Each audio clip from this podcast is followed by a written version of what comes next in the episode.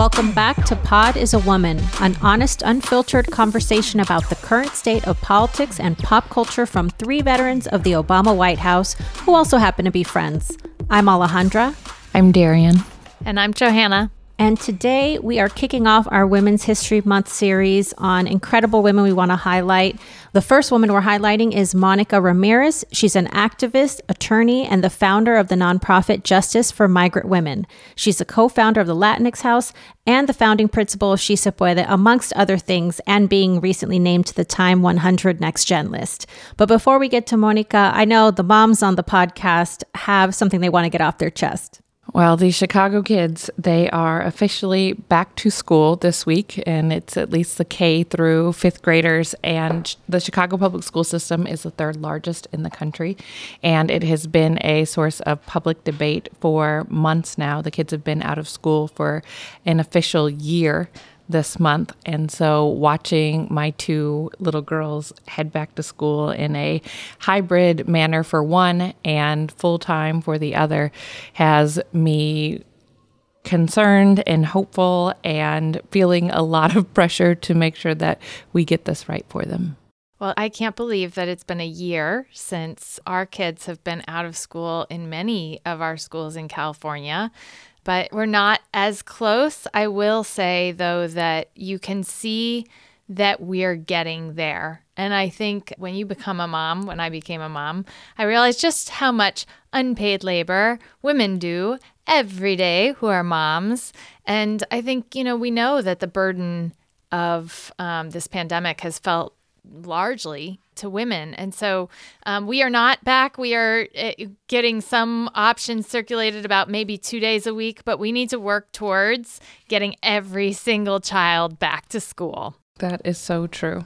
Well, speaking of which, I'm sure that you all have heard it, but my kids are most certainly in the background and they are not using their inside voices. So, speaking, you know, mom's really bearing the brunt of this pandemic here. Well, we promised you guys that we would always keep it real. So you're going to get all the noises and background noises as well. And it's funny because we recorded our interview with our next guest, Mónica Ramírez, earlier, and she was telling us that her own child was, you know, trying to get in the room. So there's a lot going on for all of us today, but so much to talk about with Mónica. She's such an impressive woman, and I know that you'll be so inspired by her. So let's get right to it. Mónica Ramírez is an activist, attorney, and the founder of the nonprofit Justice for Migrant Women, co-founder of the Latinx House, and founding principal of She Se Puede. For over 2 decades, she has fought for the civil and human rights of women, children, workers, Latinos, and immigrants. We are so excited to have you here with us today, Mónica. Welcome. Thank you. It's great to be here. And congratulations, you were just named one of the Time 100 Next Emerging Leaders from around the world who are shaping the future and defining the next generation of leadership. A huge honor, and we want to talk to you about many of your accomplishments today. But first, we'd love to start by asking you if you could share a bit about your upbringing and how that influenced your life's purpose. Yeah. So, you know, I'm so glad you start there because I feel like oftentimes people jump into sort of where I went to school and, you know, my career and not my background. And that's actually why I do what I do in the world. So, you know, I come from a migrant farm worker family. My family used to travel the country picking the fruits and vegetables that we eat.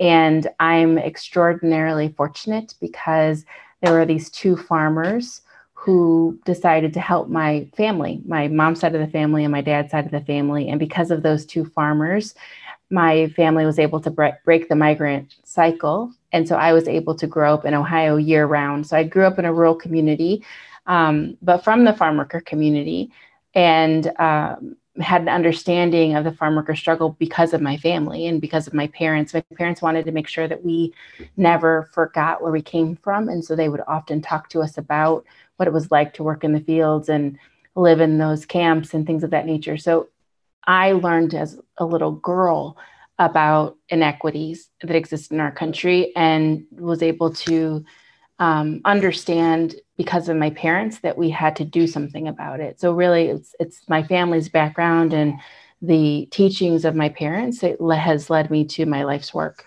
What sparked your passion for working with migrant women and eventually founding Justice for Migrant Women?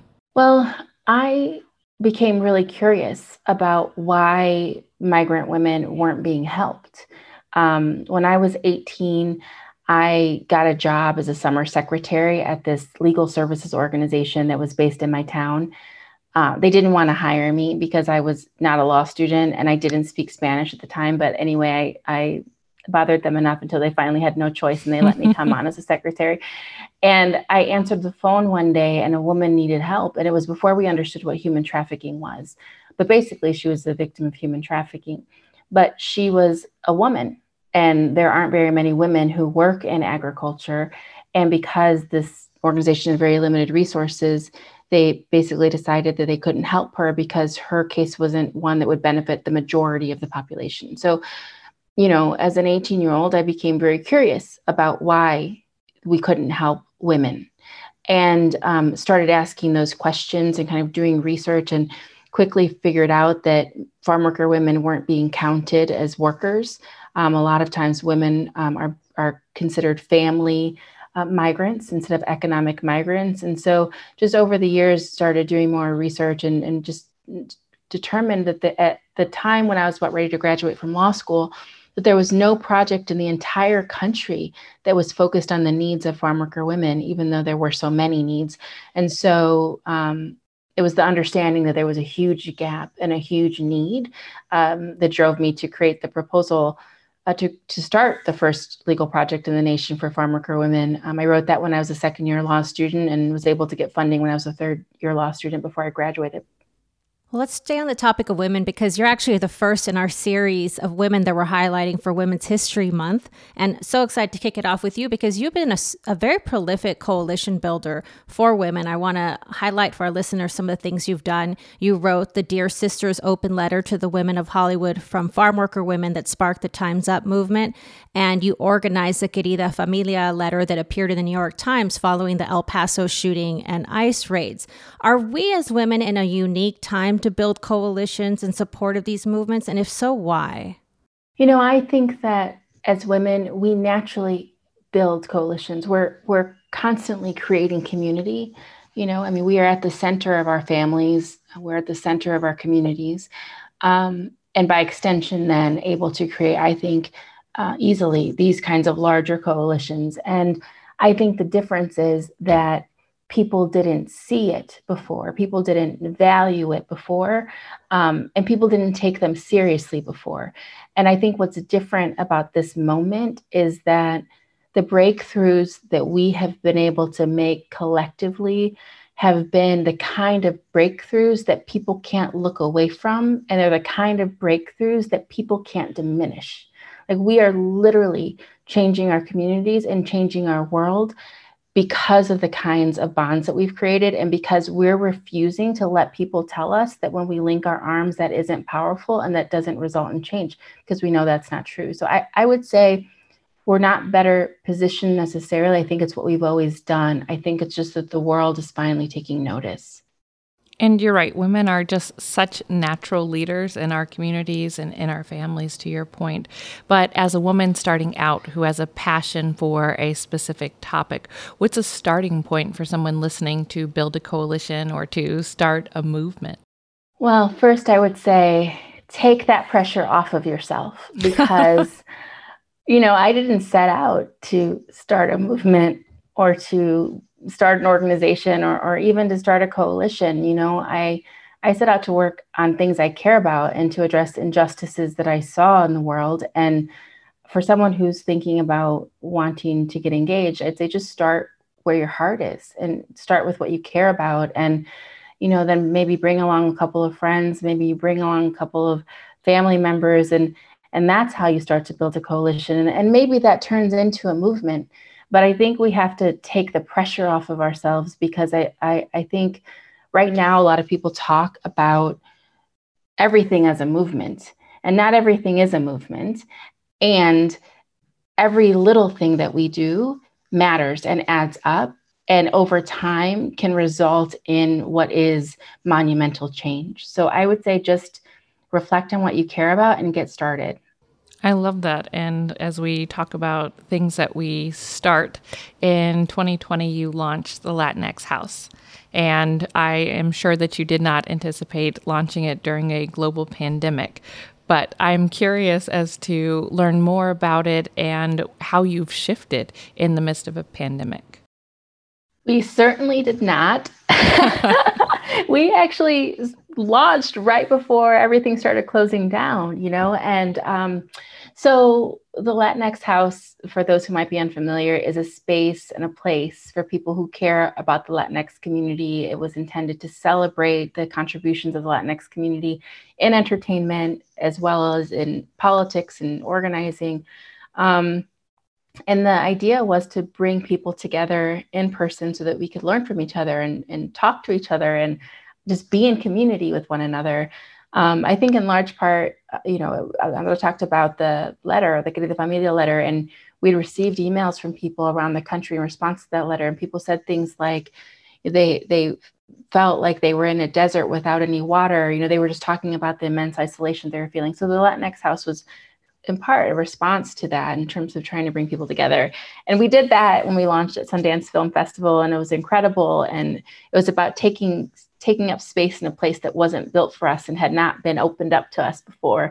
And it was an amazing start. And then the pandemic happened and all the rest of the plans that we had for the rest of the year shifted. And, you know, fortunately, we just moved quickly to try to figure out how to stay present online and how to talk about things that we still cared about, and lift up the contributions of the Latinx community, but just in a different format. And certainly we're eager to get back to a place, like I think all of us are, where we can be in person again. But in the meantime, we've been really lucky that people from our community have wanted to come on to our Instagram, platform to talk about their new shows, or to talk about, you know, anti-Blackness, or to talk about the essential workers and frontline workers who need help.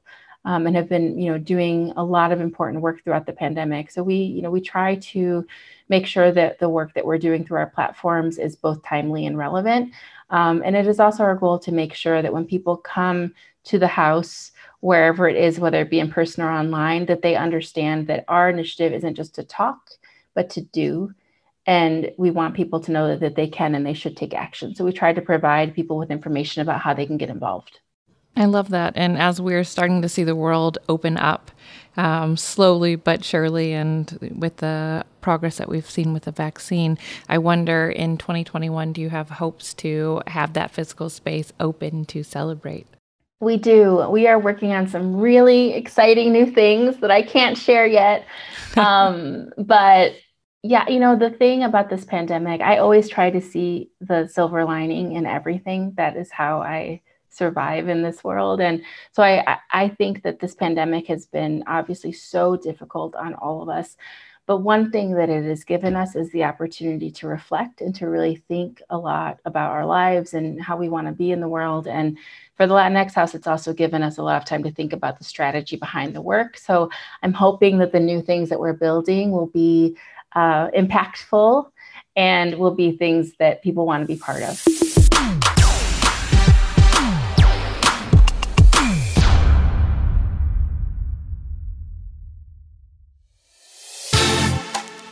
Let's stay on the pandemic for a second, and specifically how it's affected the farm worker community, because I know here in California, we've now extended our vaccine eligibility to farm workers as essential workers in our state. But the rollout and the outreach is something that everyone's still trying to work out. I see you shaking your head. You're someone very involved. You've raised more than $4 million for farm workers affected by the pandemic. So talk us through not only how this community has been particularly affected, but how we can best ensure that farm workers receive vaccines, but also other support right now. Yes, I'm shaking my head because,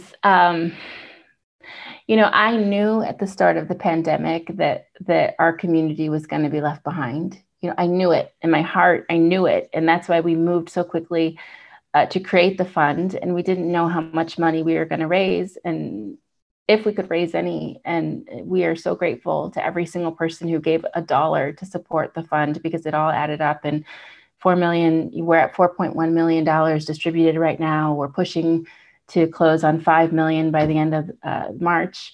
And we've distributed, in addition to that, 1.2 million masks to farm workers around the country. But the thing is, farm workers are scared. And even if the vaccination is available to people, we did a national town hall a couple of weeks ago with farm workers, and they said loud and clear that they don't want the vaccination. And the reason that they don't want the vaccination is because they're afraid.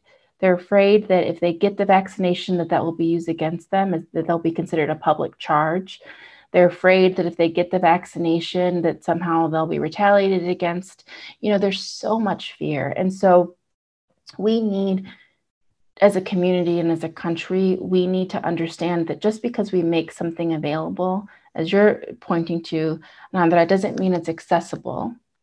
And it doesn't mean that people will actually be lining up to get it if we actually don't do the work to make sure that people understand what their rights are and what to do if they need help. And, you know, and people need a place to ask the basic questions, like, will they be turned into immigration if they go and they get the vaccine? Like, we have to make sure that we're investing in that work, not just in producing a vaccine for people to, you know, to have the opportunity to get vaccinated. That's not enough. So we have been saying to the new administration and to really anyone who will listen, you know, the investment has to come in the form of resources to do the organizing, to be on the ground, to educate people in a culturally and linguistically appropriate manner about their rights and the risks and also the opportunities. And it can't be a one-time, like a PSA, you know, that maybe plays at some obscure time. Like, it's got to be constant. It's got to be consistent. It's got to be from people that people trust. And unfortunately, I think when it comes to community education overall on anything that's of consequence, people don't invest there, and that needs to change. So what the farm worker community needs right now is they need people to continue to say that they matter. They need politicians to understand that it isn't enough to say that they are essential when they've continued to be denied essential rights and benefits for more than 80 years in this country. We need people to say that they need to be prioritized for testing and for vaccinations, but we also need people to value organizing and to invest in the community education work. And we need there to be empathy, because what people don't understand, the kinds of calls that I have and the kinds of meetings that I take with people, it really is about life or death. And we need people to be empathetic. Like, these are difficult times for everyone. But when you're talking to a farm worker family who's exhausted and terrified and sick, or just lost a loved one, and they're still being treated like they are nothing and they are no one, we need people in our country to show love and to mean it. And to repeat over and over and over again that this country, that we would not be who we are, where we are, if it weren't for them. And so that might sound simple and that might seem insignificant, but I'll never forget one of the first town halls that we had at the beginning of the pandemic. And there was a farm worker man who unmuted himself. We did a Zoom call, and he unmuted himself and he said, people understand that we matter. It matters. So we need to keep saying those things. And hopefully by saying over and over again that the work of farm workers matters and that their lives matter and that they need and deserve resources, hopefully that our voices together will be enough to finally make political leaders do the right thing for these community members, because it is long past time. Well, you bring up so many good points here, because you talked about fear, and I think that has been such a motivating thing in politics. And, you know, we talked a little bit, I'm from Galesburg, Illinois, you grew up in Ohio, and there's a lot of fear of people and a lot of questions, right? And we saw the last administration really go after people who are actually victim of years of systemic issues. California, now that I sit here, I find it fascinating that we are so reliant on undocumented farm workers for our economy. You know, agriculture is completely reliant on them. How did we get here? How did so many people, you know, get here into this position where they are you know, victims of a system that hasn't worked for decades. Because there hasn't been the political will or the political consequences to make things different, right? So many undocumented workers are in these jobs that pay very little, that have very few benefits. And the reason that they're in those positions is because those are the jobs that many other people would never want to take because the conditions are so bad, and the employers can get away with it because no one is trying to regulate them or make them do better, right? Like, there is no excuse that the law hasn't gotten better for farm workers. In California, the law is actually quite good for farm workers. On the enforcement side, I can't speak to that, but federally, the law for farm workers is still deficient. And the reason that people are able to get away with that is because Congress has not had the political will to do the right thing. And as much as we continue to push them, they don't feel the heat, you know, and we hear over and over again that, you know, the farm lobby is too strong. Well, I'm sorry. There shouldn't be any lobby that is stronger than requiring people to observe basic human rights and to acknowledge the basic human dignity of people. I don't care what lobby and how much money is on the table. Like, there is a point at which we're calling on people to do what is right. And that is why we get these, why we vote political leaders in, because we are calling on them to do what is right for this nation, including the poorest among us, like farm workers. So until they feel that pressure, things are going to continue to be this way. And that is why we have to continue to build power, and we have to continue to organize so that they understand that they cannot take us for granted and that we will not stop moving and marching until they make the right changes. Well, and you're right. The question, I guess, I think you probably have experienced a sentiment in Ohio that I experienced in Galesburg, where people are going, oh, it's all about jobs, right? And we would take those jobs. And I guess that's kind of what I've seen has prevented any of these kinds of coalitions, where actually all of us want better jobs. We all want farms to be successful because we want people to be successful. And so I guess, you know, from that perspective, growing up in the Midwest, what would you say about that component to the question of we don't have enough jobs, right? Well, I would say that the data doesn't prove that to be true. There are enough jobs, and there are different kinds of jobs. Industries are changing. You know, even in the Midwest where I'm from, agriculture looks a lot different. You know, there used to be a time when a lot of the crops were hand-picked. Things are not being produced in the same way. So there are shifts and there are changes, but there is enough work. The question is the work being done in a way that is palatable to everyone who would, and whether or not we would want to actually be employed under those conditions. And, you know, one of the things that people say about me and my work is that, you know, I think people think that I don't try to see the other side, that I'm not trying to be sympathetic to farmers. And during this pandemic, when we went to the state of Ohio, I wasn't advocating only for farm workers. I was also advocating for farmers. And when I went to farmers and I said, we need to work on this together. It's probably the first time in my life that I ever went to the Farm Bureau, but I did it because we want the same things. Farmers want to produce the crops that we're going to eat, and farm workers want to be able to help bring that fruit to market, right? But they want to be able to do it under good conditions. And just like farm workers need better conditions, farmers also need to be paid the wages that they need to be able to, or the monies that they need to be able to run their farm. So I actually think that we are probably closer than we think we are on a lot of things, including, you know, employment conditions, certainly on immigration. Like, there are many topics that I think we actually are a lot closer.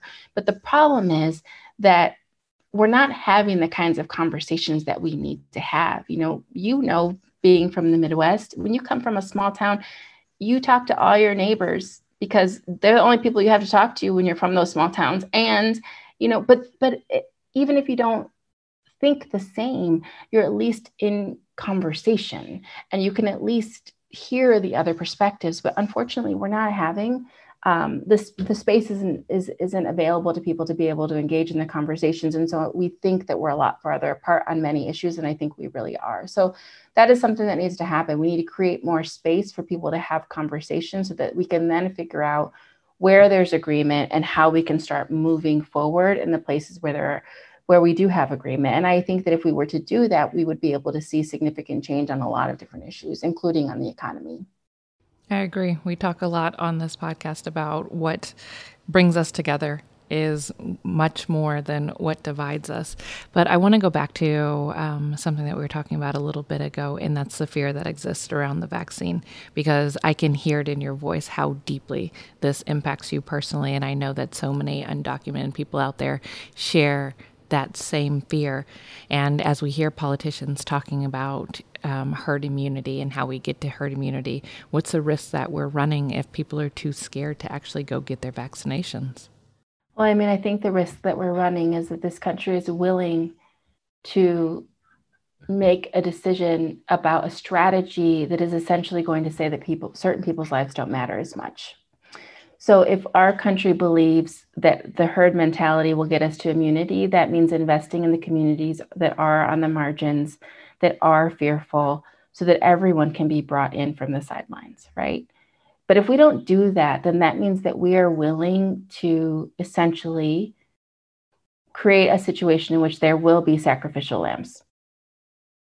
And so the fear and the sadness that you hear is because people don't realize so many farm workers have died. You know, people don't know that there are entire camps that were infected. There were children that were infected. You know, people don't receive the calls and the inquiries that we receive, and don't totally understand the human suffering that has been felt by so many people. And so when I think about the vaccine and the fact that people are too afraid to get it, in my mind, I just keep thinking, how many more people will die? You know, it's, you're right. And you've, you know, seen the stories firsthand. And I think a lot of people, again, back to that fear, think if we're vaccinating, you know, one group first before another, you know, how are we making these priorities? I think that idea of we're all in it together, we can be a motivating, but we're not all in it together. We all want to save the world, right? And sometimes, some days, it feels like the world is just kind of crumbling around us. What in your eyes would be the world as it should be? And how can we bring more people together so that we can get there instead of letting this fear divide us and stop us from using science to get this vaccine in the right people's arms, et cetera?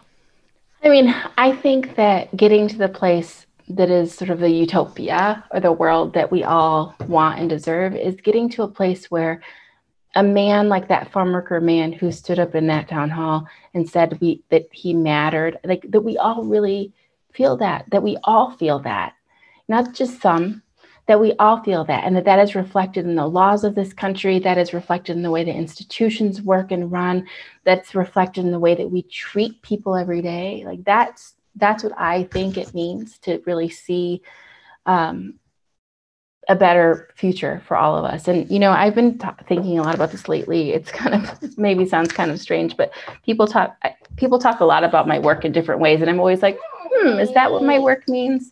And, one of the things that people often say is that I fight for equality, I fight for equity, and I do fight for those things. But I've been asking myself lately, is that enough? Because the truth is, we're not fighting only for equity or equality, we're fighting for liberation.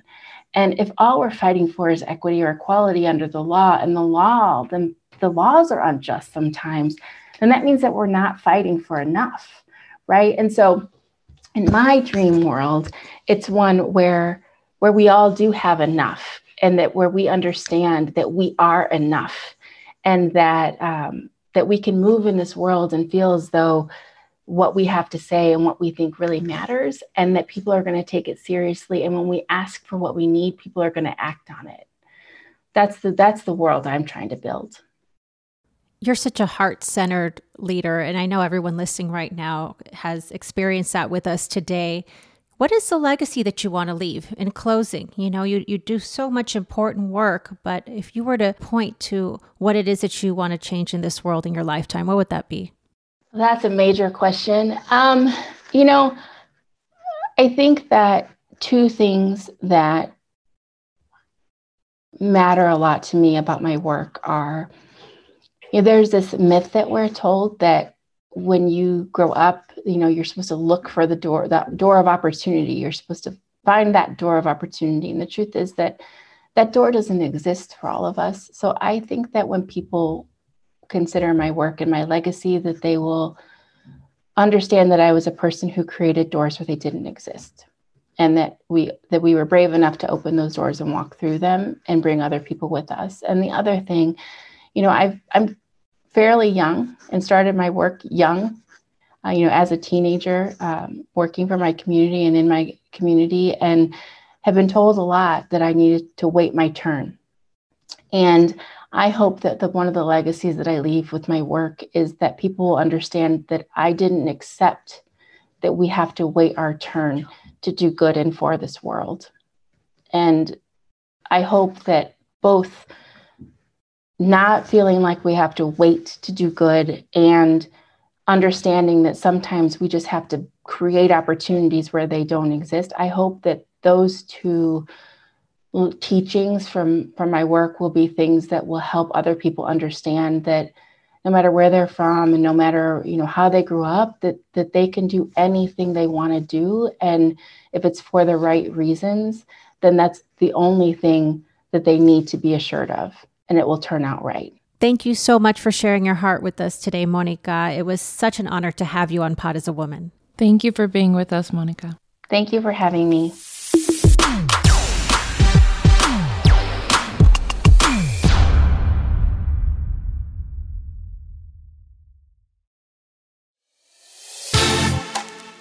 That was such a meaningful conversation with Mónica. And in full disclosure, she's a dear friend of mine, but I just appreciate her perspective and her candidness around these issues. And I sincerely hope that the folks in charge are listening to what she's saying about vaccine rollout and addressing these very real fears in the farm worker community. And you can tell she genuinely cares. This is her backbone. It's part of who she is as a human being. And for her to just be able to speak so passionately and eloquently about the effects that this pandemic has had on the migrant worker population, it really hits home for me and makes me think about the situation from such a different perspective. So I appreciate her bringing that to the table. And I think that the core of we are humans, and most of us just want the same thing. It's like we want to be heard and valued. And so getting back to that is so important.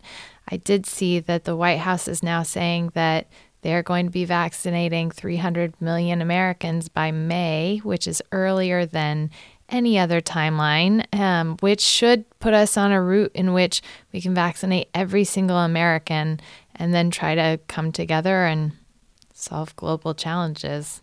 I pray. Let us hope. And as we shift to our POTUS of the week, it goes to Sanseria Ann Berry, who became the first Black woman serving as the 35th Secretary of the Senate. Congratulations to her as she starts her tenure. And our shout out this week goes to Chloe Zhao, who became the first Asian woman to win the Golden Globes for Best Director. Hopefully there are a lot more women directing soon. Next week, we'll go into our second of our series for Women's History Month. So if you haven't already, be sure to hit subscribe so you won't miss an episode, and have a great week until then.